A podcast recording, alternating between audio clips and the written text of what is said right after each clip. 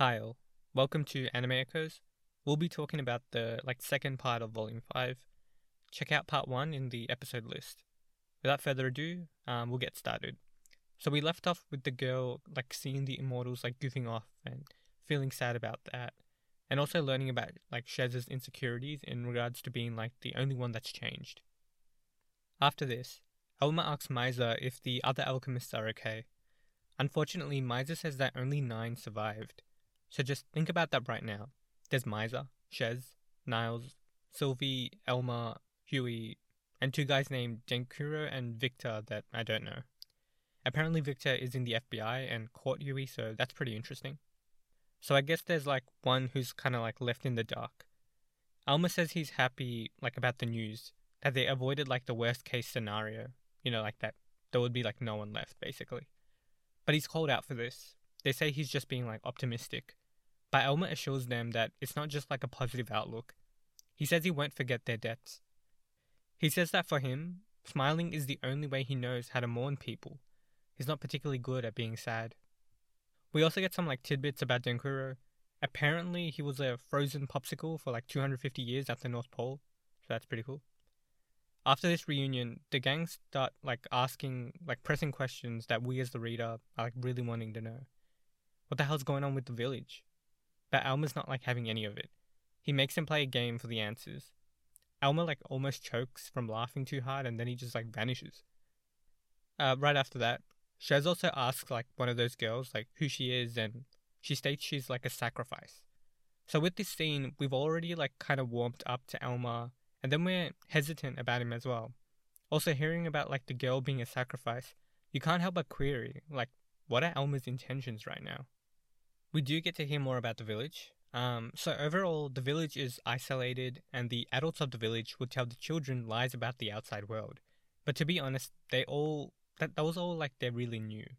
Some people left the village being like too excited about the real world because of like an outsider showing up. So the villagers like doubled down on protecting the village from outsiders. They basically like doubled down on their ignorance. Outside people are now considered demons, and once Elmer arrived, things changed, and that was like five years ago.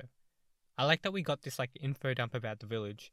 It helps like solidify the village as some kind of like ominous thing and like a cult. Um, it just makes it more tangible than like something like random. We cut to the village people and they are in a panic. They're wondering like what they should do about Maiza and the gang.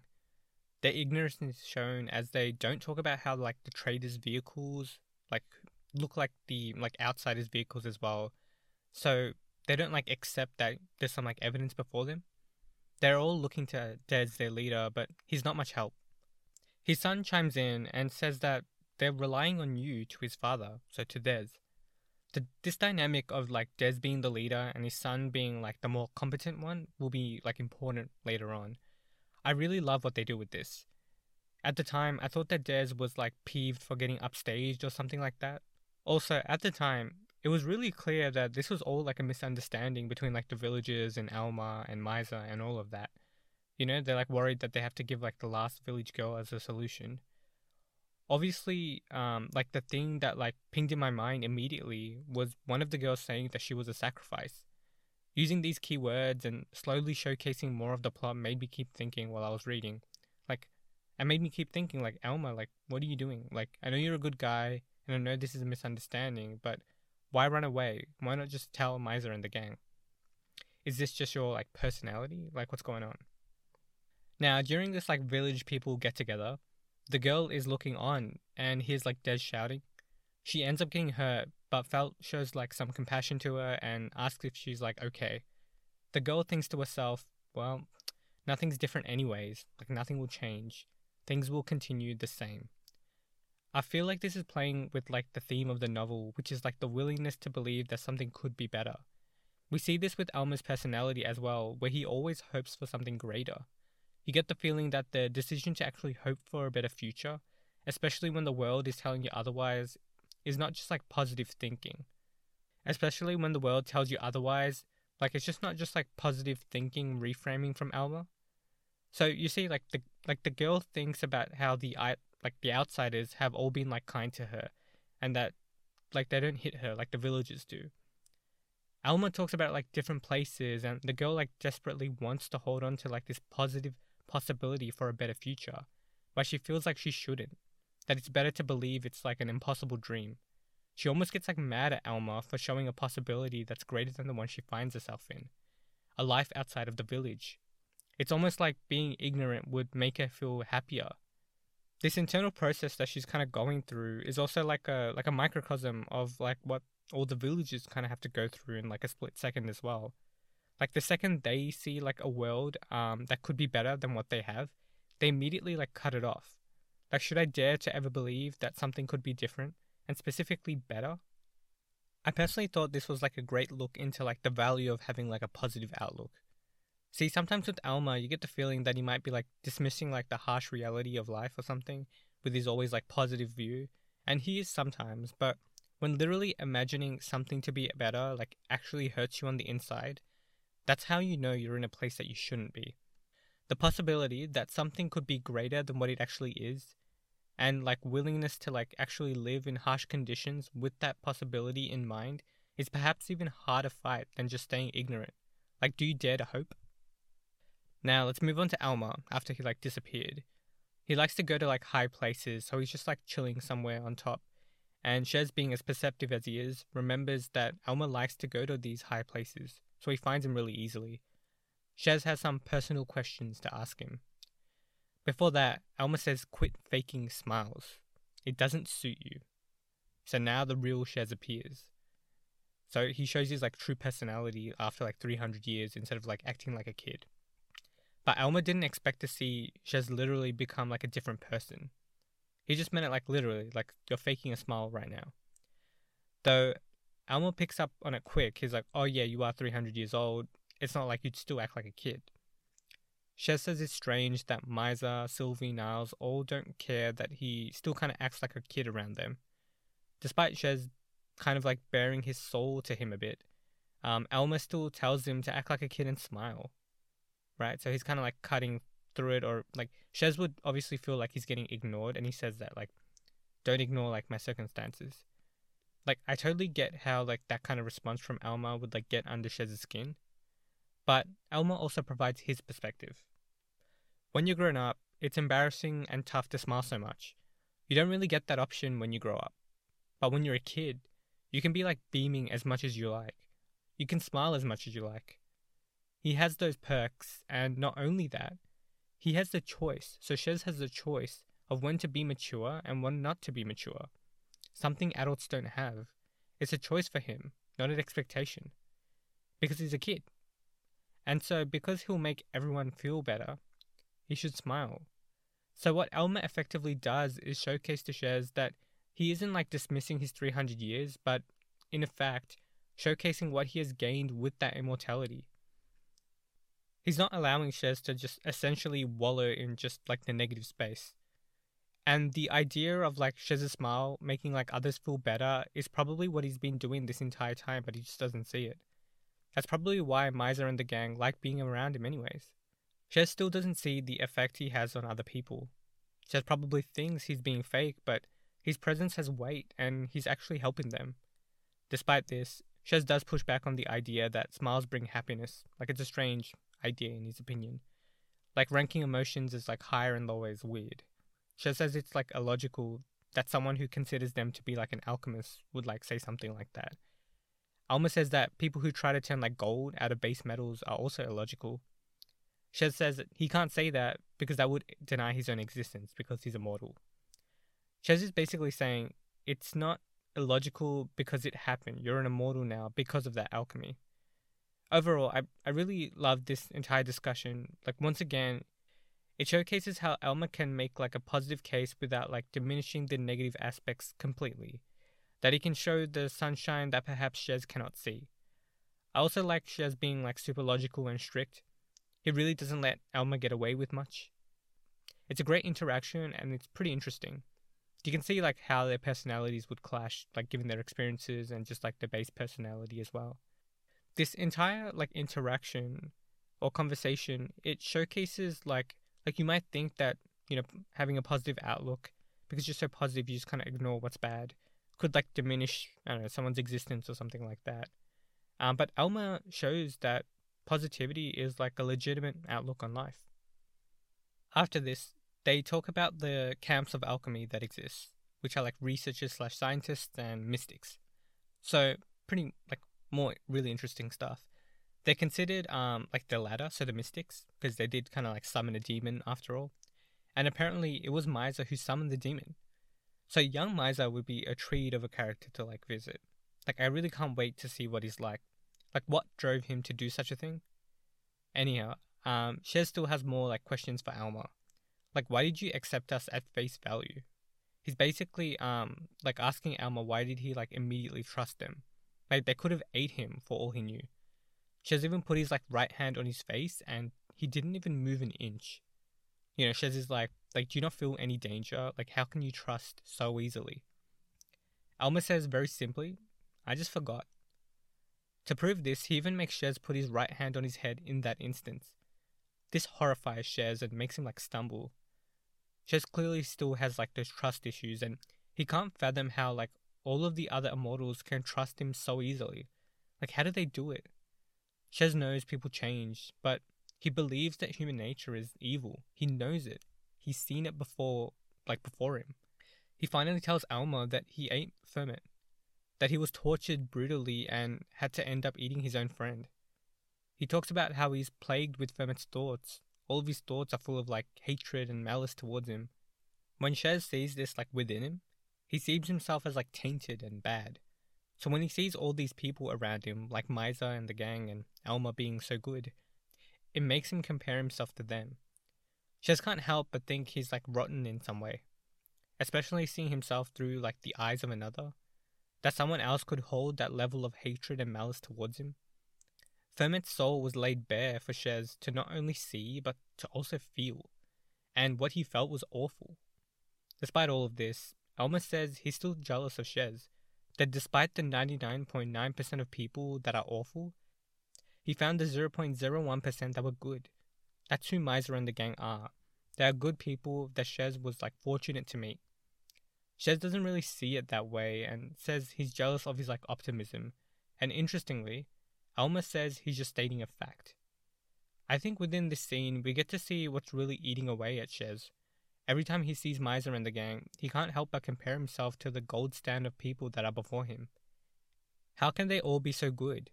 it's almost like he wants to see like some sort of disgust from them so that like the normal that he knows will like come back. It just doesn't feel right within Czes to see that level of warmth, and because of that, he can't fully be like receptive to it. What Alma shows is once again the value of that positive outlook. While Czes only sees what he lacks, which is a certain pureness within him, what Alma sees is how fortunate Czes is. Czes blind is on anything good happening to him, so we can't help but question it. Alma breaks through that by explicitly stating to him that his life is really good right now and that he should value that. Though I think like Alma could be like I guess less direct about it so they could actually get along.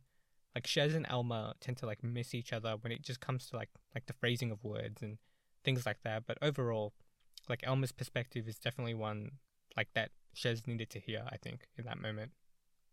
To continue this conversation, we see Czes's like self-loathing more like apparently. He thinks that the only one who changed was him, and that he was the only one who got like nastier. Elmer sees through this like pretty easily. He tells Czes that he's concerned about like whether he's good or whether he's not good. Instead of questioning it by putting like your life in like retrospective or something, instead just be good. Focus on the now. People can change and they're like water. It can freeze, but also melt. So if you want to melt again, if you want to change, you can use like the warmth from Maiza and others. That's why smiling suits you better, because it's not just for you. He's basically saying it's not just for you, Czes, you affect others. And your smile, it's for everyone and yourself. When you smile, it makes others warmer, and when they smile back, it'll help like melt basically yourself and change as a person. It helps melt like the ice. Smiling will allow Czes to like change as a person. Essentially, smiling makes you receptive to experiencing goodness in a sense. After this conversation, um, Czes like jokingly says he'll smile if he jumps down. And that's exactly what Alma does. He just dives to his death. After this, Czes thinks, I'm sorry, Elmer. I just can't smile at all. So, like, throughout this entire conversation between Czes and Alma, I thought it was, like, fantastic. Like, it really goes into, like, what is holding Czes back, and it actually showcases, like, the value of smiling from, like, Alma's perspective. Smiling allows you to be receptive of goodness. It's a subtle way to be, like, open to the goodness that is in front of you, instead of, like, just cauldroning in your own emotions on your own. Despite this, Czes's sentiment that he can't smile at all is pretty real. He's not convinced just yet, but it's definitely a perspective he needs to hear. I don't think Alma is particularly good at going into like bad emotions with Czes, but what he is good at is showcasing when there are good things around you. Like if you're just missing them, they're just gonna fly by. That's where Alma is really keyed into reality. After this, I began to notice how like the headings of the chapters are like changing. Like I think we were in like fun as a theme and now we just went through like sorrow. I think fun could represent like the feeling that the girl was having, like um, excitement and fun being around Elmer. And then sorrow are like the emotions she felt when the fun went away. The sorrow she feels when she like glimpsed something better but unfortunately could only like taste it. She can't make it like her felt reality going forward. Uh, the next emotion seems to be joy. So moving on, the Christmas decorations are up now, and Elmer lies about why he jumped off. So he doesn't tell the others what actually happened. Czes feels kind of uncomfortable about this, almost like he's like covering up for like a crime he committed.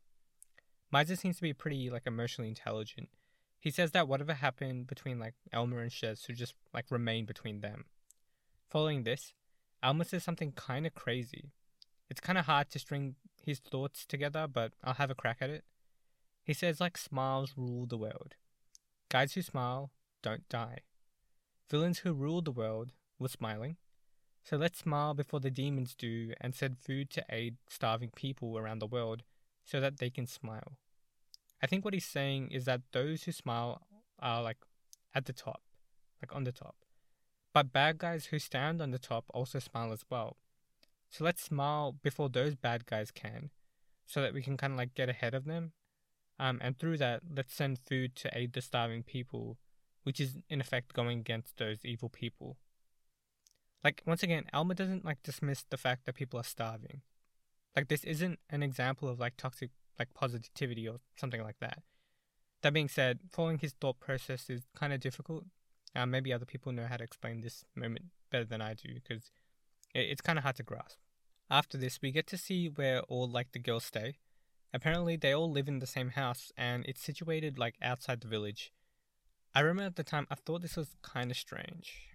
Now, we come to find out from Alma that he was consistently like killed by the villagers. But he just kept like he just kept coming back to the village like over and over again. So they were all like, "Whoa, what the hell?" And so he ended up becoming known as like this monster.